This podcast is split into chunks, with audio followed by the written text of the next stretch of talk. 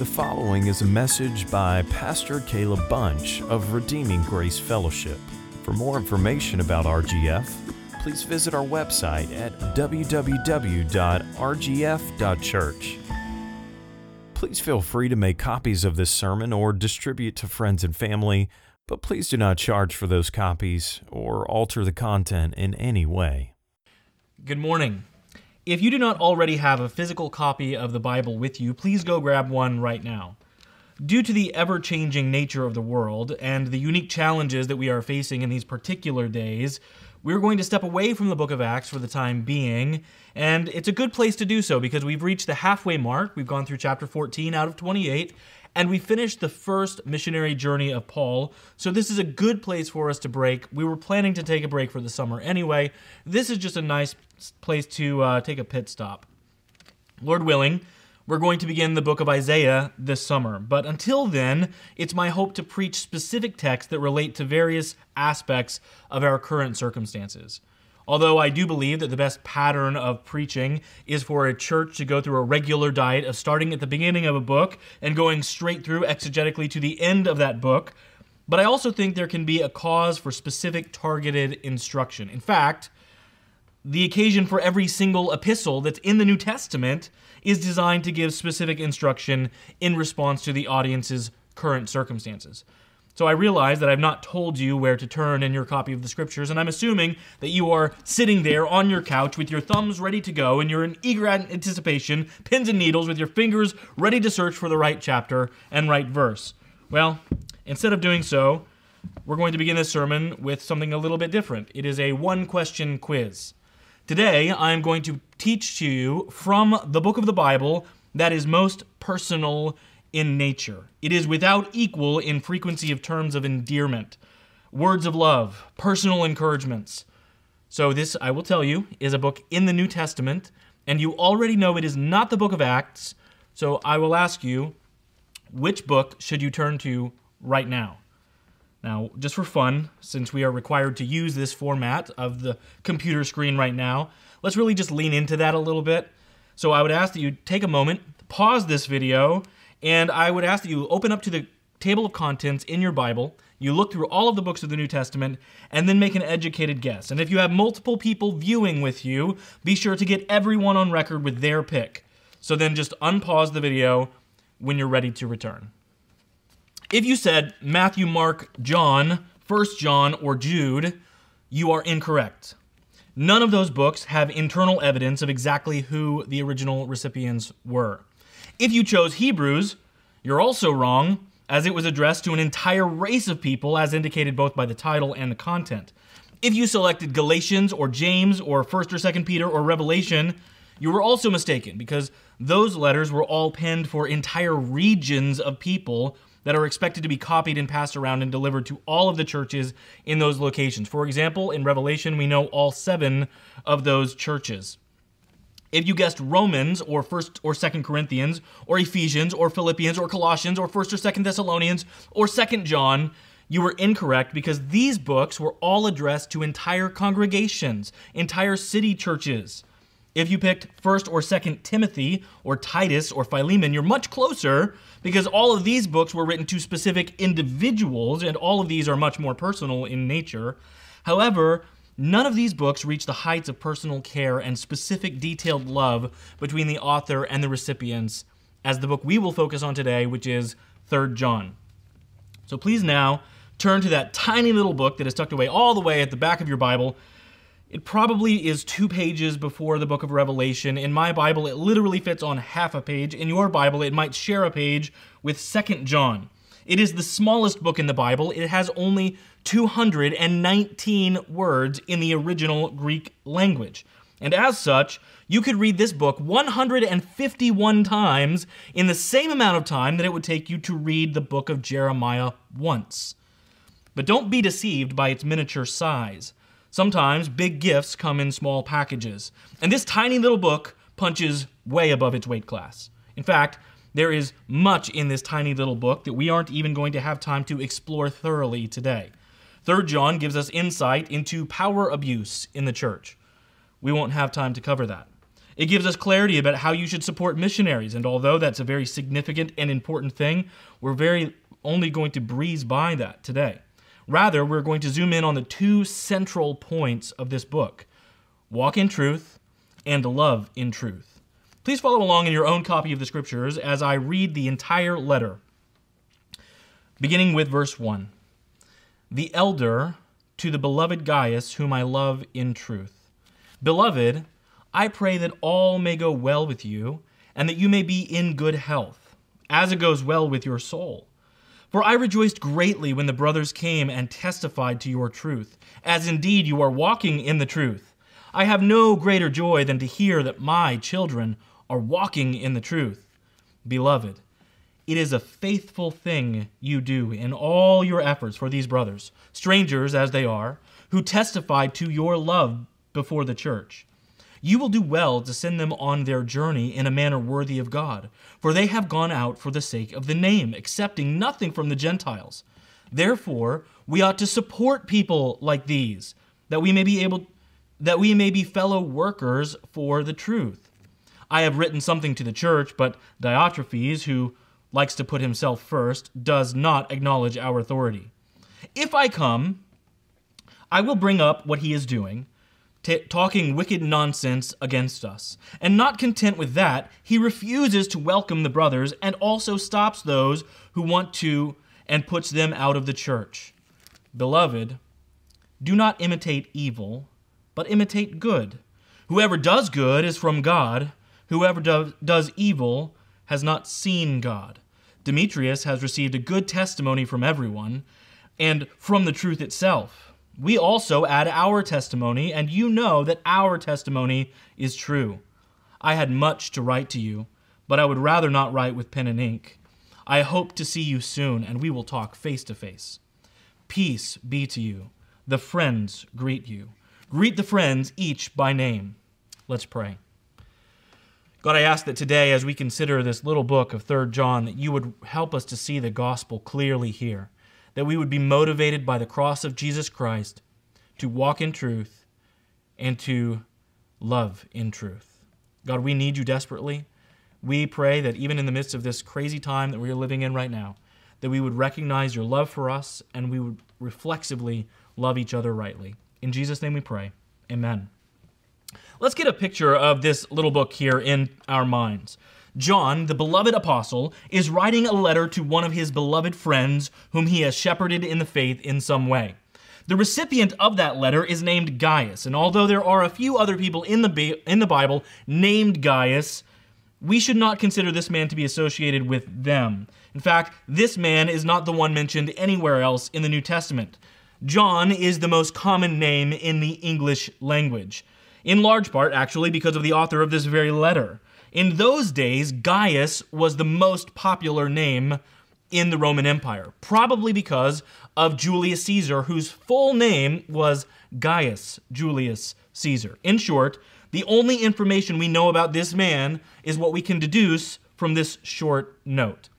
John is writing to, command, to commend Gaius for the way that he lovingly received and showed hospitality to missionaries who had traveled to his church. However, there was also a very power hungry leader in the church named Diotrephes who rejected these missionaries, and he even tossed John's letter in the garbage, it seems.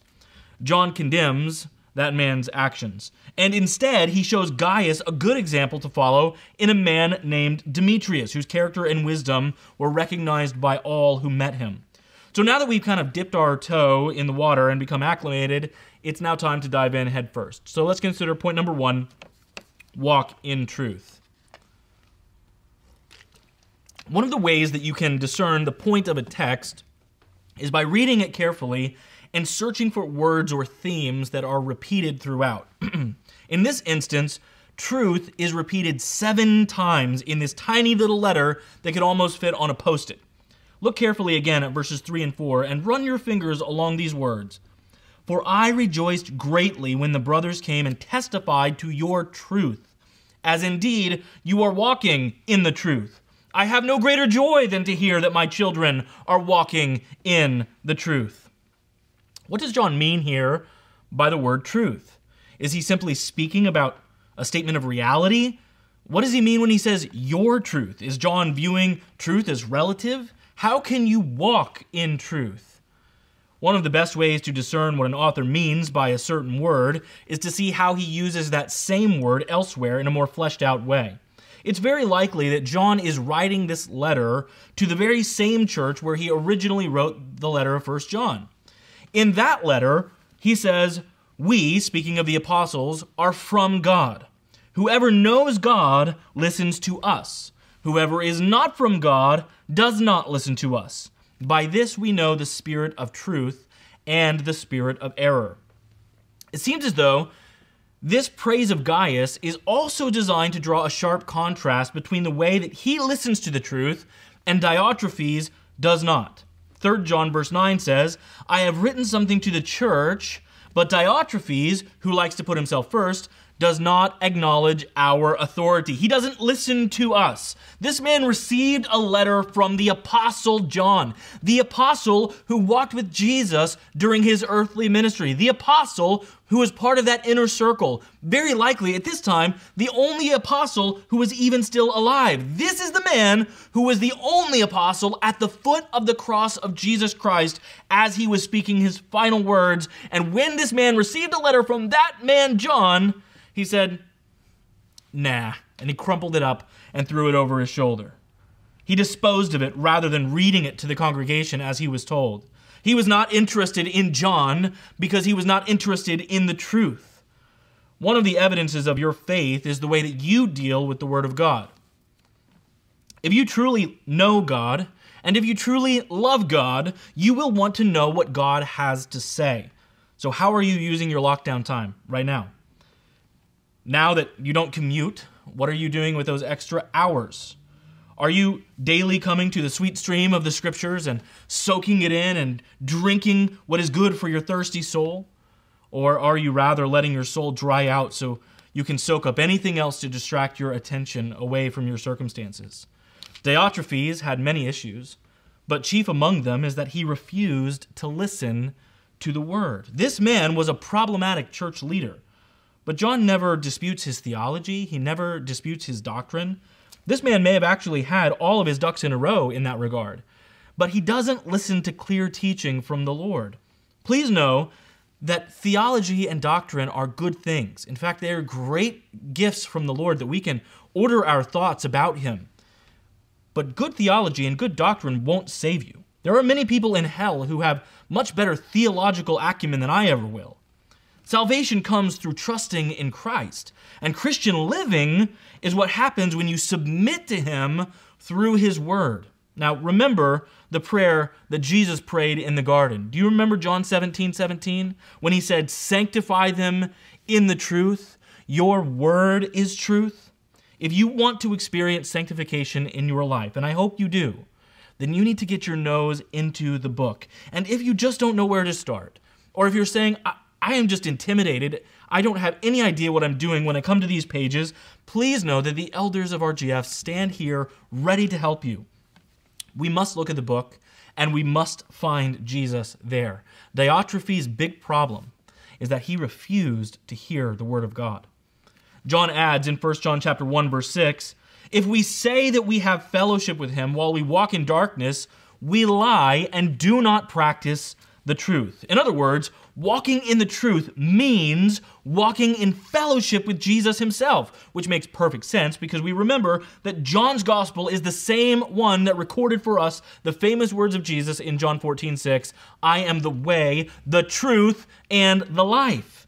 Of course, he would personify truth in this way. If you are walking in truth, it means you are walking with Jesus. So when John is writing about Gaius and the faithful members of the church walking in truth, he is recognizing that their testimony and their conduct reveal that they know Jesus and they walk with Jesus. Consider Demetrius. John highlights this man as a worker approved. Look now to verse 12. He says, Demetrius has received a good testimony from everyone and from the truth itself. We also add our testimony and you know that our testimony is true. John is declaring here with apostolic authority that this is the kind of person who exemplifies what it looks like to live as a Christian. Sadly, we won't actually know much about this man until we reach heaven. But we can certainly learn from what John is saying about him. He is telling Gaius, pay attention to good examples. Pay attention to people who live their faith. Pay attention to people who actually exemplify walking with Christ. It's not enough to just look at a bad example like Diotrephes and avoid being like that.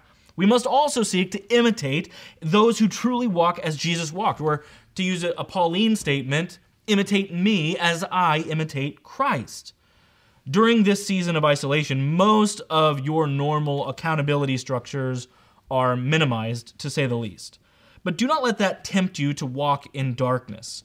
And in fact, I plead with you right now, members of RGF, walk in the light, walk in the truth, walk before the face of God in an appropriate fear of God. Perhaps this time has brought you some new or surprising or unique temptations. Perhaps it's just revealed areas of sin and self worship that were already beneath the surface but have now risen to show themselves in this time. Those who know Jesus must walk in truth. And as your pastor, I want to echo the words of John. I have no greater joy than to see that my children are walking in the truth. Now, I mean that literally, as in my own physical children. I have great joy if I can see them making advances towards understanding the gospel. I don't know their eternal state, but I would have great and tremendous joy to know that they are in the kingdom. Likewise, in a very similar way, I love you and I care for you and I desire for you to be in the kingdom, following Christ with all of your heart and pursuing Him with everything you have. And it is my hope that after this pandemic has run its course, that you will all return stronger in your faith rather than weaker. Jesus, the truth himself, died so that you might live in the truth. So allow me to close now, point number one, with John's own admonition from verse 11 Beloved, do not imitate evil, but imitate good. Whoever does good is from God, whoever does evil has not seen God. Please hear what he's saying. He is not saying that the way you get saved is by doing good. He is saying that the way that you show your salvation is by doing good. Let's move now to point number two love in truth. As I mentioned at the outset, this letter is deeply personal. John refers to Gaius as his beloved, and then he proceeds to call him beloved at the beginning of each new paragraph.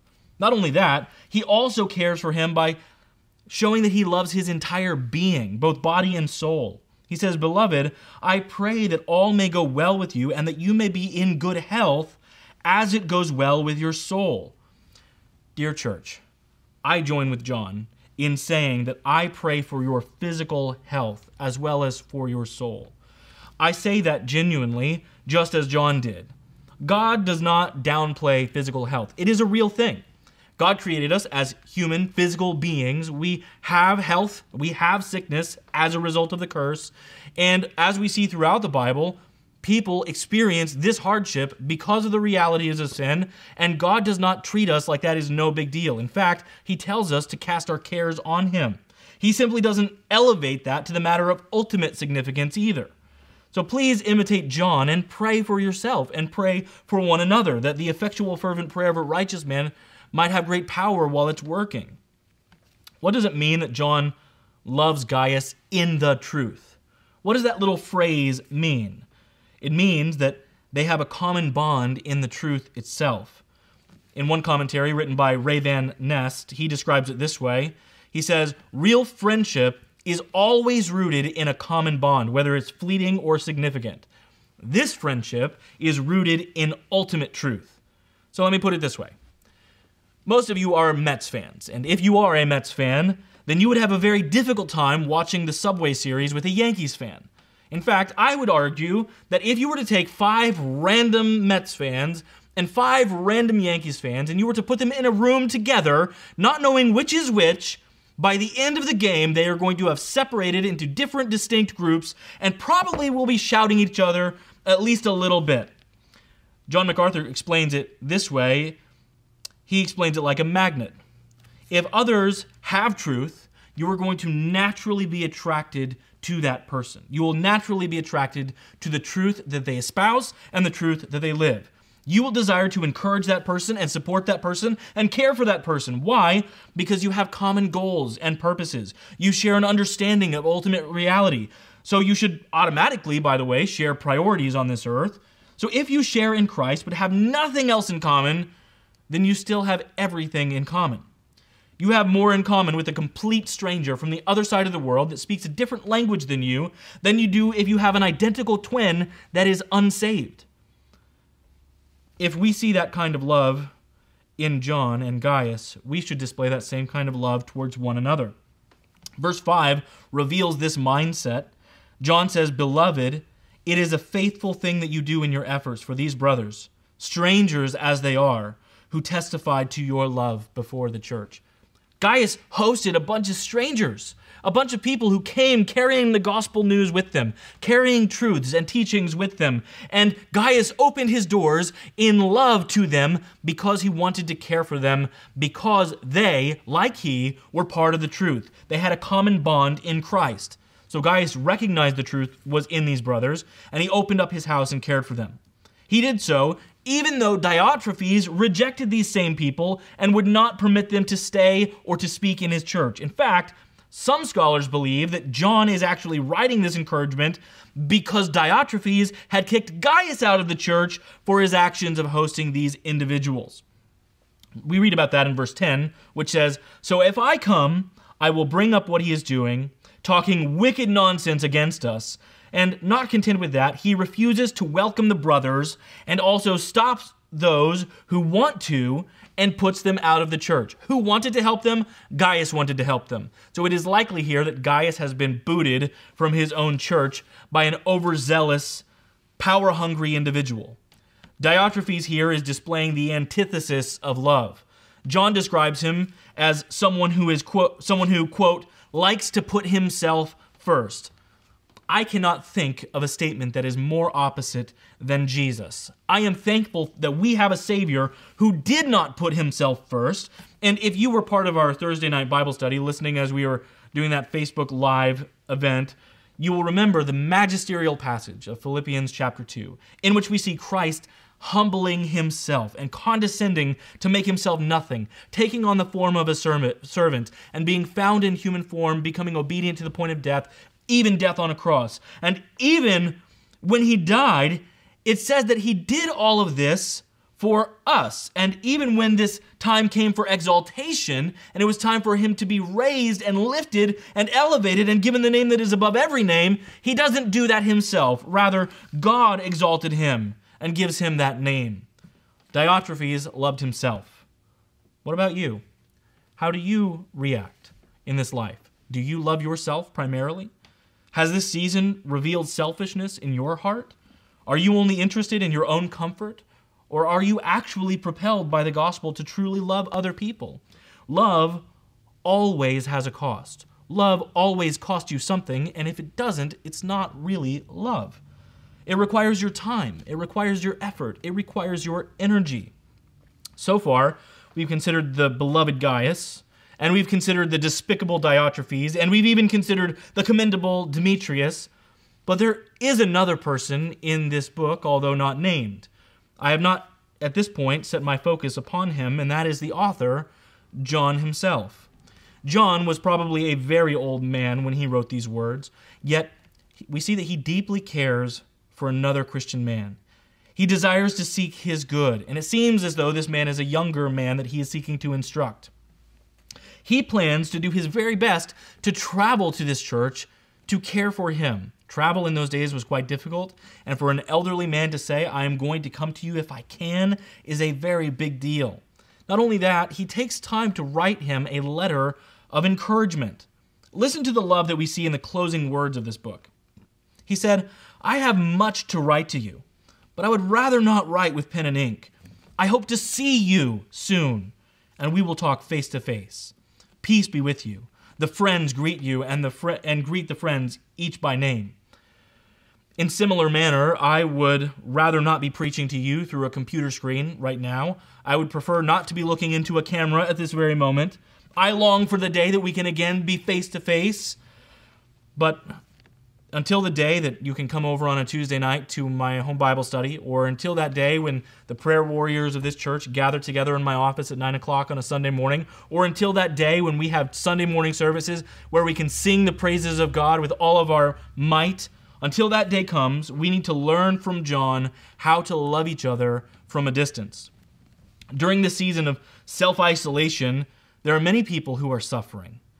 People in our local body are suffering from sicknesses. People are suffering from loneliness, some from a lack of groceries, some from a loss of jobs. Some are just overwhelmed at the very nature of the fact that their jobs have changed completely overnight. Some are struggling with the comfort that they are now lacking from fellowship. Some are just trying to figure out how in the world am I supposed to parent when I can't even take my kids outside and their kids are bouncing off the walls. I feel like I'm there sometimes. How can you love them in this time? Here are just a few simple suggestions that I recommend. Do as many of these things as you're able. Consider writing a letter to people that you know are suffering in some way.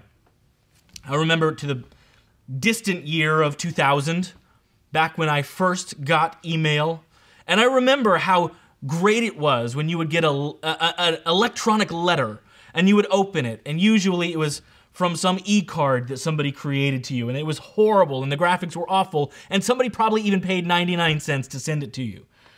I remember those days when an email was an exciting thing and a letter was not nearly as cool. But I don't remember those days fondly, and those days were very short. Now, an email is one of those things that I quickly overlook. I'll read it, but it's not as substantial as if I get something that has a stamp in the corner and I have to open it with my fingers, and I have to recognize that somebody took the time to physically write that and take it and put it into a mailbox.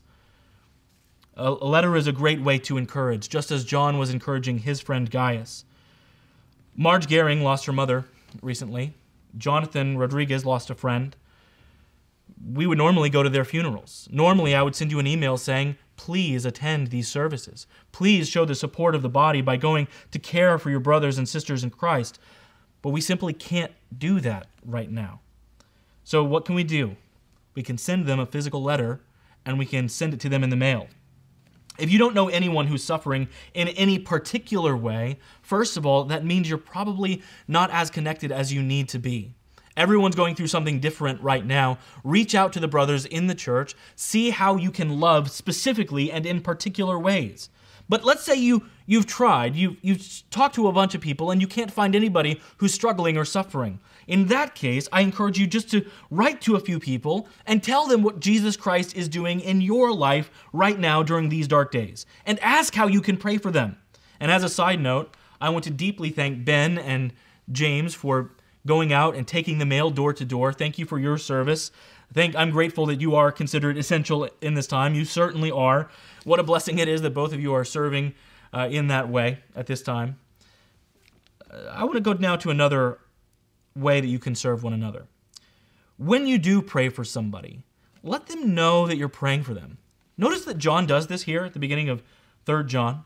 He says that he is praying for John, or for Gaius. He says that he is praying both for his health and for his soul.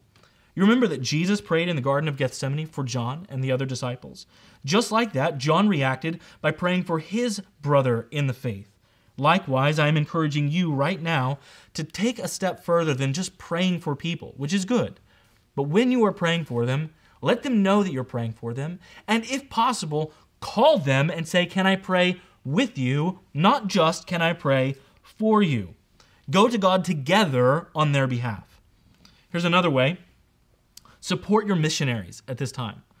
I'm not just talking about finances, although I would encourage that as well.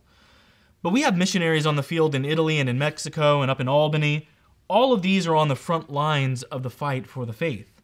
And as John says, they have gone out for the sake of the name. They are there for the sake of the name of Jesus Christ, accepting nothing from the Gentiles. These people are not being paid to be where they are. This is not their job in the sense that they are going and clocking in nine to five. They are doing everything they are doing for the purpose of proclaiming the name of Christ. And they are not getting paid by the people in their regions to do that. They need help from us, the supporters. He says, therefore, we ought to support people like these that we may be fellow workers for the truth. We get to work in their work. We get to take part in what they are doing in Italy and in Mexico and in Albany, not by being physically present, but by being a support for them. But even if you're not supporting them financially at this time, if you're unable to do that, I would encourage you to support them in other ways as well. Regardless of whether or not you write them a check or you go to their online giving portal and send them some money, reach out to your missionaries and remind them that you are supposed to be for them like Aaron and Hur holding up the arms of Moses. Remind them that you are here holding up their biceps so that they don't struggle and suffer. And when you receive updates from them, whenever you get one of those newsletters in your email inbox, do not just delete it. Respond, even if it's just with one sentence saying, Thank you for that update. We are praying for you right now. It's always worth it to let them know that you are here serving alongside of them. It can become very lonely to be out there on the mission field. So please love them in those ways. I'm thankful that Jesus is the great missionary, that he left his throne to bring the gospel to us. So now let's support those who are carrying that same gospel message to the ends of the earth. And finally, O church that I love, let the gospel dwell in you richly. Don't lose focus. John is usually very clear about who is and who is not in the kingdom. He usually draws a very sharp distinction in his book. You're either death or life, you're, you're light or darkness. He usually makes a very clear statement, but he doesn't really do that for Diotrephes here. It seems possible that Diotrephes is a saved man, just a selfishly saved man. It's clear that he's unloving, but it doesn't say that he's unsaved. If he was a saved man, he probably didn't get that way overnight. He probably was on a gradual slope away from the point, and eventually his self absorption became a substantial detriment to his entire church. I am currently listening to an audiobook about the Apollo 7 and 8 space missions. And I was enthralled as I listened to the chapter where they were trying to tackle the problem of how to launch this much weight into space without killing everybody on board. And it required something with immense force, immense power to get that thing off the ground and into the atmosphere. And when they finally did send up the first manned space flight, each rocket booster provided 3.3 million pounds of thrust and were loud enough to shatter glass five miles away. Those were powerful rocket boosters. Let me just tell you, you are selfish. You are self centered. You are, by nature of the fact that you are a sinner by birth and you are a sinner by choice. And there is a gravity to you that is going to draw your attention back down to the surface of you. You are going to be inwardly focused unless you are able to propel away from yourself and out into the atmosphere. You need help to do that. You cannot on your own. There's nothing strong enough to launch you except one thing, and that is the gospel. There is no amount of self will or motivation that is going to ever cause you to move to a place of loving others rightly. For that, you need Jesus. Notice that every single command that I have given today is rooted and grounded in the power of the gospel. Jesus died to save you. So let his love for you propel you to love others. Allow me to close with John's own words from 1 John chapter 4 verses 7 through 12. And as I read them, take careful note to see how the good news of Jesus is the only engine that's going to actually power your spiritual growth in the arena of your love for others. It is the only thing that will be a successful takeoff. He says, Beloved, let us love one another, for love is from God, and whoever loves has been born of God and knows God. Anyone who does not love does not know God, because God is love. In this, the love of God was made manifest among us, that God sent his only Son into the world so that we might live through him. In this is love, not that we have loved God, but that he loved us and sent his Son to be the propitiation for our sins. Beloved, if God so loved us, we ought to love one another. No one has ever seen God.